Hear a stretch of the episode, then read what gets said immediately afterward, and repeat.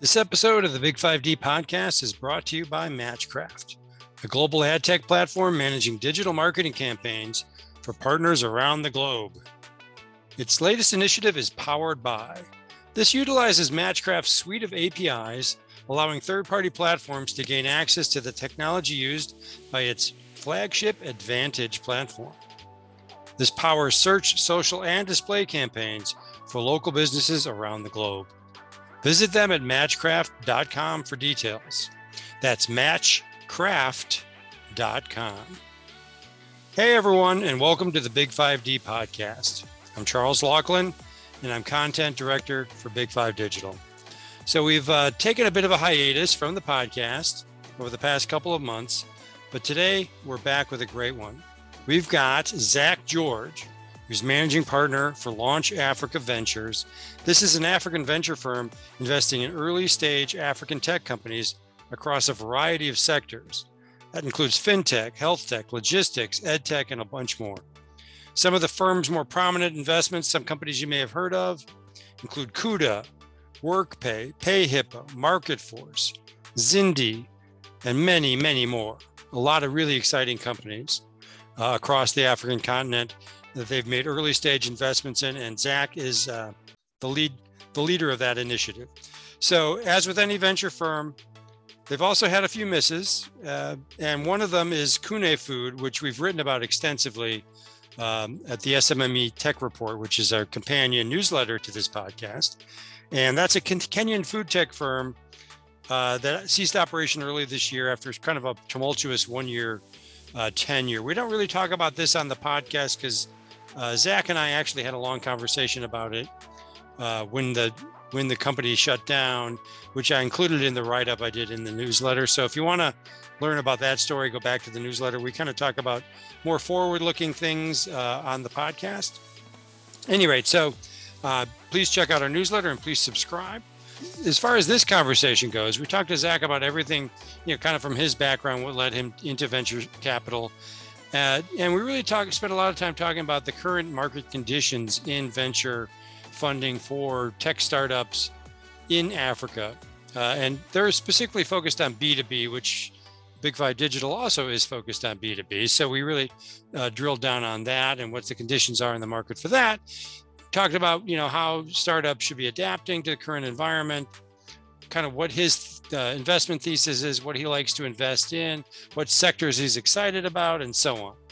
So it's a really great interview. I think it's one of the best ones we've done in a while. And so I'm excited to share it with you. Before we get into it, I want to talk a little bit about what we've got coming up with Big Five Digital. We have announced our dates for the Big Five Digital Summit, our Big Five Summit for 2023, which takes place in Cape Town March 14th through 16th at the Radisson Blu Waterfront. So please diarize those dates, and we'll have a lot of announcements coming up soon uh, regarding speakers and sponsors and, and so on. But if you're interested in getting involved with this event, whether as a speaker, a sponsor, both, um, or just interested in learning more about it, feel free to write to me. Just write to us at info at big5digital.org. That's big5digital.org and tell us what you want to talk about regarding the event, and, and we'll get back to you. Uh, we want to be very inclusive. We want early stage companies, we want corporates, we want companies in between, we want investors, we want some SMMEs to speak to us directly. Um, the event is actually not specifically for SMMEs, it's more for the ecosystem supporting small business, but small business are a welcome uh, addition to the event as well. So please reach out to us to talk to us about the Big Five Summit. We're very excited to get you involved. Let's move on to our interview with Zach. And thanks for joining us. And thanks for supporting us. Here we go. Zach, welcome to the podcast. Thank you. Thank you, Charles. Good to be here. Good to be here. Yeah, it's great to have you. So, uh, Launch Africa Ventures, I think a lot of folks who uh, listen to us are familiar with you guys uh, and familiar with you. But just if you could do two things very quickly before we dig into some some topics. One, a little bit about your background, kind of where you came from and what led you into the venture world, and then quickly on uh, after that, quickly on your your your firm and what its basic raison d'etre is, uh, and that sort of thing. Yeah, sure. Yeah, I mean, so like, I mean, um, quite a few folks here may know a bit about my background. I've done quite a few of these in the past, but just to sort of recap, um, I spent most of my career in investment banking. I used to work on Wall Street for two big firms, Lehman Brothers and Barclays. Um, got my master's from Stanford about 16, 17 years ago, and uh, moved to South Africa from New York City in 2010, almost on a complete coincidence to watch the World Cup in 2010, the soccer World Cup. Just never and, left. yeah, yeah, it was quite it was quite something. It was it was a, a five week holiday or five to six week holiday that turned into a 12 year holiday. Uh, okay. But um, the reality was in 2010, outside of the World Cup being in South Africa, there was also very little um, focus on entrepreneurship, venture, or anything tech or tech related. Um, mm-hmm. South Africa and the, and the African continent as a whole was pretty much looked at as a um, as a store of value from a you know minerals, mining, manufacturing. Right.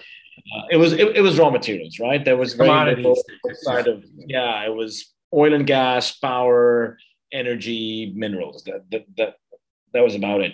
Mm-hmm. Um, African private equity was probably about ten to fifteen years old in that respect, but venture capital as an asset class just did not exist.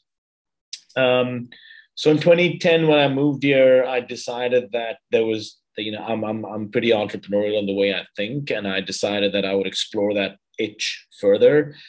So I spent the next three to four years um, working as a consultant to large telcos, banks, and insurers helping them better appreciate the innovation coming out of SMEs. I mean, I wouldn't even call them startups at the time. I mean, SMEs right. uh, have very different characteristics to startups. But um, and after doing that for a few years, I set up the first venture building studio, uh, which became the first accelerator in Africa. It was called Barclays Rise, uh, which morphed into tech Techstars in 20. Um, 16. But in 2015, we ran the first accelerator in Africa. And it was the first time that fintechs on the African continent could find, uh, call it a sponsor bank at the time, Barclays, which used to own 60 odd percent of, uh, of ABSA.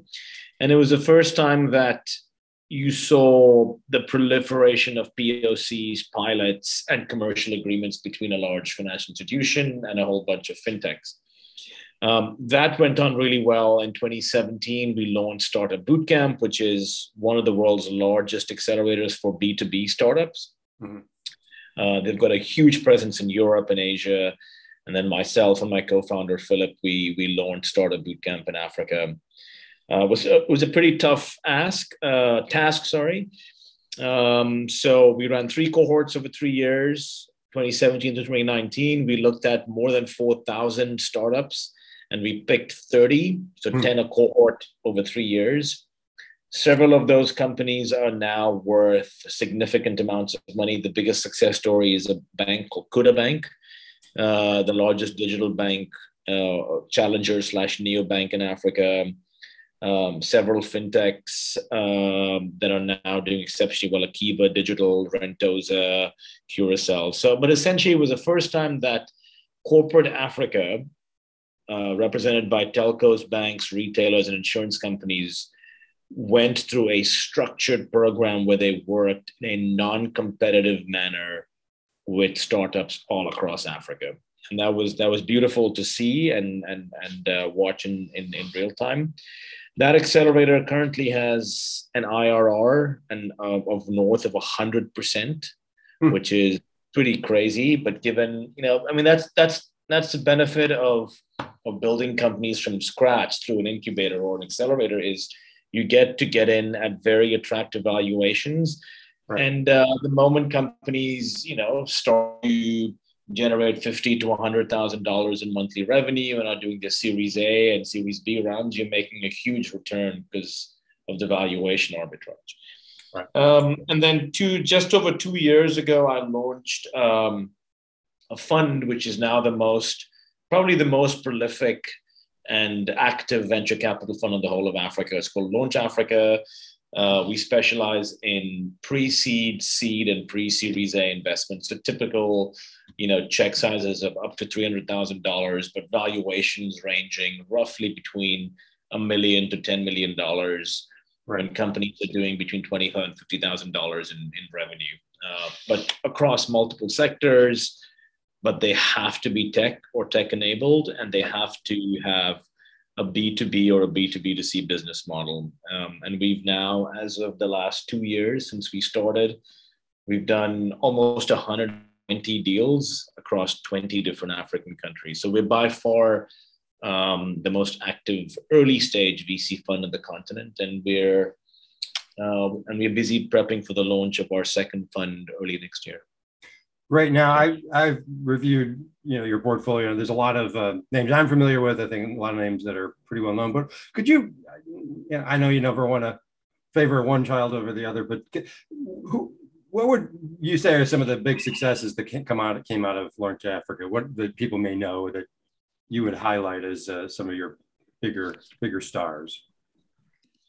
Yeah, I mean we've had we've had um, I mean, the the the um, the good thing about our fund is, you know, it's it's it's a very diverse fund. We do multiple sectors, multiple products, and it's uh, you know, although it is although it is very hard to pick winners. Uh, I mean, uh, or, or rather choose between your children, for you know, for lack of a better word. Um, we do look for companies that are able to expand into multiple markets uh, within geographic markets or geographically uh, within 12 to 18 months of our investment. So if we're backing you at your seed round and you're doing a series A within 18 months, and if you're, let's say, in Uganda when we backed you and that was your core market, we'd expect you to be in at least a couple of other right. East African countries or you know comparable countries within within 12 to 18 months of our investment. Because the reality is,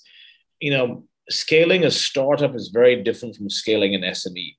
Um, most businesses that we back have a subscription revenue model, a software as a service model, or a transaction revenue model. So you don't typically need, um, you know, the concept of borders as a boundary to your scaling is not really a tech thing if especially if you're solving a problem for an end consumer but using a corporate as a distribution channel. So i mean this you know you know if you're a streaming if if if you're a video streaming company or you're an e-commerce company doesn't matter if you're selling in uganda rwanda or south africa. Right. customer wants something you you got a piece of tech that can solve that problem. Boundaries are you know boundaries are political you know? Right. tech tech scales beyond that right? So so the only exception we make is unless your initial home market is a country like Nigeria or Egypt, where you have you know 200 and 100 million people plus respectively um, anywhere else you really need to be in multiple markets right? So so some of our top portfolio companies have a dominating position in a big market in africa. So for example uh, one of our top portfolio companies is a company called AfriEx, uh, AFRIEX. They went through Y Combinator in 2020, and then we backed them right after YC. They do remittances between Nigeria and Ghana, uh, and the US and the UK, and now parts of Europe, but they use stable coins, um, okay. USDT and USDC. They transact, you know, between seven and ten million dollars every month, and they make a pretty nice transaction fee. Um, and it solves a real problem, you know, of financial inclusion. Um, the one thing I'll say about investing in early stage African technology ventures is you will never be in a situation if you invest wisely where you're putting money to work into problems that don't exist, right? So right. I call them the need to have versus nice to have. Like, you know, no one's no one's, you know, here funding, you know, um, you know, drones that deliver smoothies to high-rise buildings. Or like, you know, that sounds really things. cool, but yeah, probably not. Yeah, it sounds pretty cool in you know in San Francisco, but certainly not in yeah. Lagos, right? So I'd rather you know invest in companies that that that you know that use drones to deliver ARVs to parts of the continent that you know that can't be reached via you know cars, buses, trains, and flights. Right. So you're solving real world problems with tech, which is an effective substitute for aid and foundation money, which has plagued the continent for the last you know century almost or at least post the end of colonialism in the 60s mm-hmm. so some of the companies Afriex is one of them it's remittances. Another one is you know transportation. So i mean we backed um, a very prominent super app in francophone west africa. They call gozem g-o-z-e right i'm familiar with them yeah yeah yeah, I mean they're very similar to Grab and Gojek in Indonesia, but they operate in Francophone Africa. They're the market leader, so we backed them at seed, we backed them at Series A, and they're now at you know Series B, and you know they're doing exceptionally well. Um, uh, we've got so many companies that I can speak of. Yeah. I mean, I mean so, so let, me, let, me just, let me ask a, a question. The um, I was going to ask sort of how important is impact in your decision to back a company, but you kind of answered it a moment ago when you said that it's sort of de facto, right? It kind of most of most of yeah yeah yeah. I'm not I'm not the right person to be. you know going off on a tangent about how important impact is because there's a lot of there's this concept called uh, what's it, what's the technical word for it i think it's called impact washing or yeah no i i i, I get washing or something like like yeah. greenwashing, but the, the greenwashing. Yeah, I mean, honestly, if, if if you're using tech to solve problems in education, healthcare, agriculture, food and water security, or transportation, I mean, you're going to create impact irrespective right. of you know you calling yourself an impact fund. So I mean, just uh, you know, if you look at our, so we've we've invested in in almost 120 companies. Um, the, the vast majority of those companies, when we backed them, had less than 10 employees mm-hmm. the vast majority. Um, the average number of jobs amongst our portfolio companies right now is north of 30, 30, right? Averages. I mean, obviously right. lots of extremes, right? I mean, Kuda Bank has hundreds of employees as an example. Right? So, and then and then you mustn't always also forget the indirect jobs. So, I mean, I, I mentioned Gozem earlier right? Gozem is a super app that does ride hailing, e commerce, food delivery, and has its own wallet. But you know, thanks to Gozem, there are you know tens of thousands of drivers right. um, that aren't employed by Gozem but work with them as partners. You know, and I mean, if the moment you start adding all of that up, that's massive, massive impact. And Gozem doesn't does not claim to be a social enterprise. They're a for-profit enterprise, but they right. create massive impact in the ecosystem. Um, healthcare is another um, aspect or field that needs a lot of attention. And you know, one thing I will say, Charles, is we uh, we try and stay away from businesses that require a lot of upfront capex and asset financing because it just makes it um, very hard. I mean, like you cannot use equity capital, which is by far the highest risk, to fund um, assets or capex. I mean, that's that is the domain and privy of um, working capital financiers and low cost debt providers, right? So, as an equity holder taking on the most amount of risk, if you're on the cap table and if you got seven other folks, senior debt, sub debt, mezz debt, convertible debts, you know, it's just, it's, yeah, it's pretty messy. So we try and stay away from high asset financing. That would be like manufacturing. or Is that an example, or or? Yeah, we wouldn't do. I mean, it's it's not that we wouldn't do hardware. If we do yeah. hardware, there would have to be a software component to it. So a good example is a company we backed almost 18 months ago. In fact, more than 18 months ago, uh, almost two years ago in um, in Nigeria, run by three Yale PhDs. Um, it's a company called RxAll, and they have a mobile spectrometer. It's a hardware device that they right. manufacture that's used to determine fraudulent, fake drugs, um, okay. medical drugs, right? So someone gives you a batch of, let's say, doxycycline, which is a malaria medication that people use all over the world, right? Um, you know, if you've got a higher percentage of protein or water or, or you know, a stabilizer versus what you know the actual uh, amount of uh, you know the actual medicine, the the the what's it called, uh, quinine, quinone, whatever. Right. Um, you know, you can fake a barcode, you can fake uh, a QR code, but you can't fake chemistry. Right. So they would actually use mobile spectrometers, so literally passing UV radiation through it. And if if the spectrum coming out does not match what's written on the tin, then you've got a problem. And then that data is then sold to pharmacies. Pharmacies pay us a monthly subscription to to access quality vetted drugs that are that are RxAll certified. So that's a great example of a hardware company at first that's actually generating significantly more money from its subscription, aka software. Right. So right, the data is the problem. yeah. Mm-hmm. Yeah. Yeah. Yeah. So that's yeah. Okay. So let, us switch gears a little bit. Um, one of the things that's kind of in the news a lot now is you know so the global situation with uh, venture funding for tech companies. We sort of all know what that is. It's you know there's been that quick pivot from grow at all costs to make money today. You know that thing that happens when when markets uh, hit the hit, hit the brakes.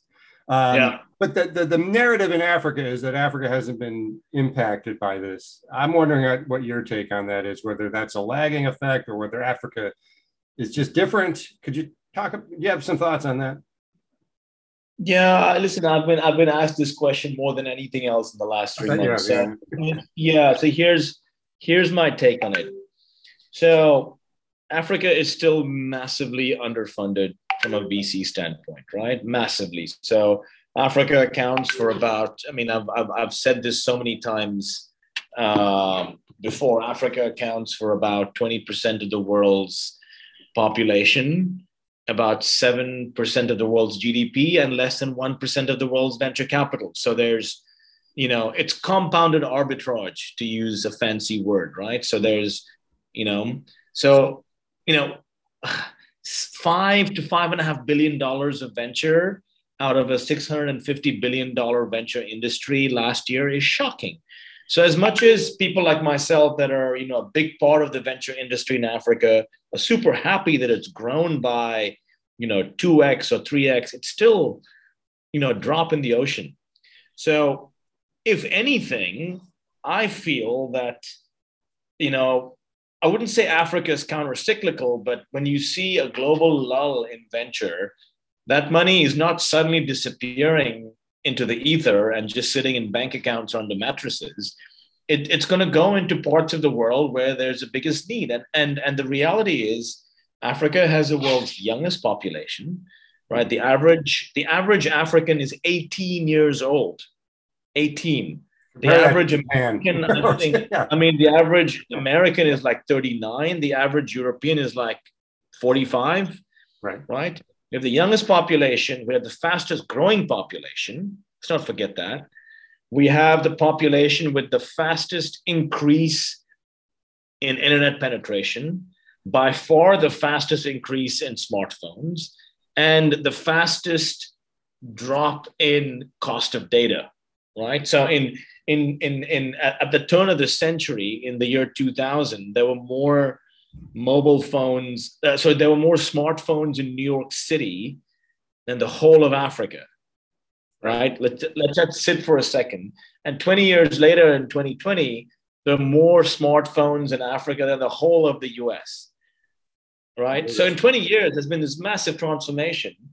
And people forget that we are now increasingly in a consumer driven world than a producer driven world. So if consumption is everything, I mean, let's, you know, we have to thank Uber and Airbnb and the gig economy for this, this, this gradual decentralization of assets and the, the um, less of a, of a focus on ownership. People don't want to own things anymore. They want to just use and rent and et cetera, et cetera. So you have this African consumer, 1.4 billion Africans that are consuming a lot more. And ultimately, they become the biggest recipients of innovation in tech. So any innovation that is, and this is interesting, Charles, is because innovation coming out of, and I've seen this as as as as a venture capitalist in Africa, is a lot of European, American, and Asian startups are now saying, hey, where are my next million customers. And they're like, it's not in Europe, it's not in maybe in Asia, certainly not in the US. And they're increasingly looking at Latin America and sub Saharan Africa, or just Africa as a whole. And then we're saying, cool, if the consumers are here, why don't we start building things on the continent, right? So you're going to see a big uptick, I feel, in um, in in in, in in in VC activity in Africa because you're solving real world problems, and the purchasing power of people has really gone up here. So this you know the 1.4 billion people in africa are suddenly a much more lucrative audience from a pure selfish consumer perspective than the 1.4 billion people in china and india. Right. Well i was just writing last week about a company called minka. It's based in colombia that uh, it's it's seeing africa as its next area for expansion because they they're building products there that they feel kind of solve a similar problem for a similar population in terms of financial inclusion and you know tech adoption, et cetera. So I think we'll probably see you know Asian companies and Latin American companies not looking to North America necessarily to expand, but perhaps to Africa because they're building products for a similar population and, and a similar set of characteristics, and they're solving similar problems. So that may be something we'll see a bit more of.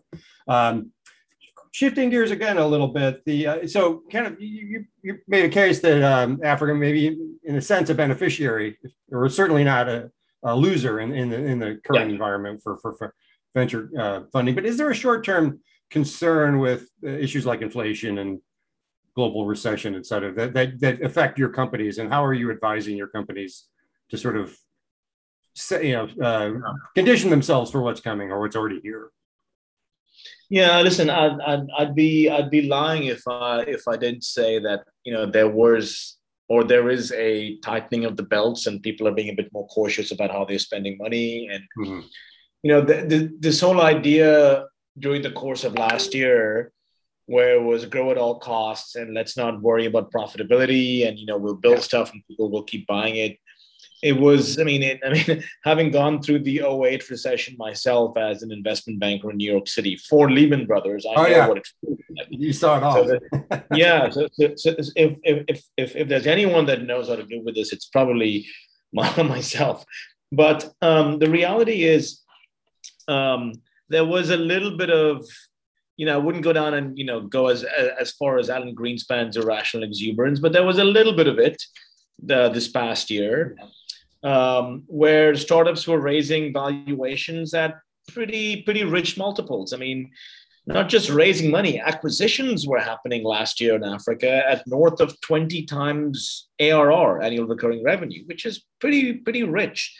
So I think there's been a there's been a, a pullback on that to more realistic numbers, depending on you know whether you're a B2B enterprise SaaS company or you're you know uh, a B2C e-commerce company you know, valuation multiples have gone, have, have started to go back or regress to where they should be. Um, you know, anywhere from you know two times revenue to ten times revenue. But, but you know, the reality is we've been telling a lot of our portfolio companies, make sure that you always at any given point have 12 months of runway, at least 12 months of runway, right? And if that means you know that doesn't mean you suddenly go out and start laying off staff because you don't want to lose talent but you want to make sure that you incentivize staff enough so maybe you know uh, reducing your fat in your team but incentivizing them with uh, with long-term incentives so uh, a bigger part of their compensation is in esops or you know long-term incentives mm-hmm. and you know i mean people did this effectively quite effectively during covid right. you know um, so it, it's that preserving cash ma- making sure that you can sign longer contracts if you have b2b uh, business models offering discounts to your corporate clients um, for committing to large, you know, to longer term contracts, especially if you're working with insurers and telcos. Say, hey, let's do a pilot, and you commit to two years, and we'll give you a lesser, you know, I'll give you 20% off or whatever. So you've got to be innovative in the way you look at contracting with your clients better terms with your suppliers. Um, so yeah, I mean, you know, it, it is it is a season to be to be to be cautious and prudent.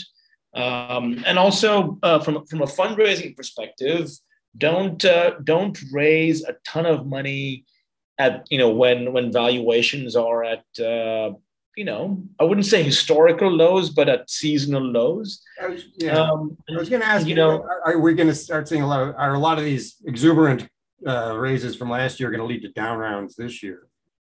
Yeah, I mean that is that is a real threat. Um, you know, uh, luckily a lot of a lot of uh, pre Series A raises were done on safes. Mm-hmm. So, you know, just, you know, you'll see a lot more companies not do price rounds, um, especially in the next sort of, I would say the next two or three quarters. Mm-hmm. You know, the good thing about a safe note or a kiss note or a SeedFAST, whatever you want to call them, depending depend, depend on the on the jurisdiction you, you you're raising in, is you can defer you can you know you can kick the can down the road and do a price round you know sometime in q1 or q2 next year and just raise convertible notes or safes and just modify your cap and make sure you don't raise more than you need um, you know we used to tell our portfolio companies a couple of years ago raise for 18 to 24 months of runway but you know in a market like this you'd say you know be be cautious about how much you raise. I mean, raise for 12 months of runway and prove that you can meet your KPIs. That that is sort of the um, um, you know the, the the broad call to a lot of our portfolio companies is if you said you you, you were going to achieve X by the end of this year, do raise just enough money to make sure that you can in fact achieve x or maybe do 20% more than x right? Don't worry about having 24 months of runway. Have 12 months of runway. Don't raise too much because you can always raise more at a much higher valuation once the market gets better. And i mean in in in in, in these sorts of markets traction trumps everything right? Right, right and what's interesting about markets like this charles is this is also an incredibly good market for M&A. So you can separate the wheat from the chaff, right? So you'll get a lot of good fintechs or good e-commerce companies that have the numbers that can use as an opportunity to say, hey, I can buy, you know, a few other smaller tech startups for pennies in the dollar. And there's no better time to do it than, than, than right now. So, I mean, you're going to see a lot of consolidation happening in the tech startup space in Africa in the next sort of 18, 24 yeah, months. Yeah, I was curious about that because I, um, I mean, the question I was going to ask, which would probably lead to that answer, was: Are there too many of X sector? You know, again, resulting from sort of that uh, mod, uh, modest level of irrational exuberance you described. Um, yeah, fintechs. You know, in the sense that yeah, is that going to drive some of the M and A? That there was a bit of an over uh, expand or overseeding of a certain category, perhaps? Yeah, I reckon there was in certain categories. Yes, uh, it was you know the the flavor of the month to be you know a payments provider in Nigeria like about eighteen months ago, right? Uh, or to do digital unsecured lending in uh, in Kenya, or to be a payday lender in South Africa, right? right? You had this explosion of you know half a dozen to a dozen startups within a particular mm-hmm. niche subsector and maybe there was you know it was it was a bit too much but you know you're going to say uh, you're going to see a gradual so i mean so he who has he or she who has the most amount of runway and cash flow um, will will you know will have the opportunity of doing strategic acquisitions and by the way a lot of these acquisitions don't need to be cash acquisitions uh, a lot of them will be stock. Mm-hmm. And hmm. although stock is not going to pay your school fees, um, literally, um, you know, st- you know, a smart long-term founder would prioritize, you know, let's say a 50% cash, 50% stock acquisition over 100% cash acquisition any day right? right. I mean, if well, you look at giving yourself some upside there, you know, potentially. Yeah, and I mean, the, the thing about so I mean, I'm sure you've heard this term before: horizontal M and A versus vertical M and A. Horizontal M and A is when a larger tech startup buys a smaller tech startup. A right. good example of that was Stripe's acquisition of Paystack, right? When when Stripe bought Paystack for two hundred million dollars about you know two years ago, it was you know from what I recall, it was a fifty percent stock, fifty percent cash acquisition, and you know the the the market value of Paystack went up significantly in the following 18 months. So in effect, you know, it was significantly more than a 200 million dollar acquisition, right? So right. if you you know if I would as a, as a founder of a small early stage startup, irrespective of sector, I'd prioritize being acquired by a much more prominent later stage startup, a Series C or a Series D startup, right. versus a telco or a bank buying me just because they want my customers or my tech.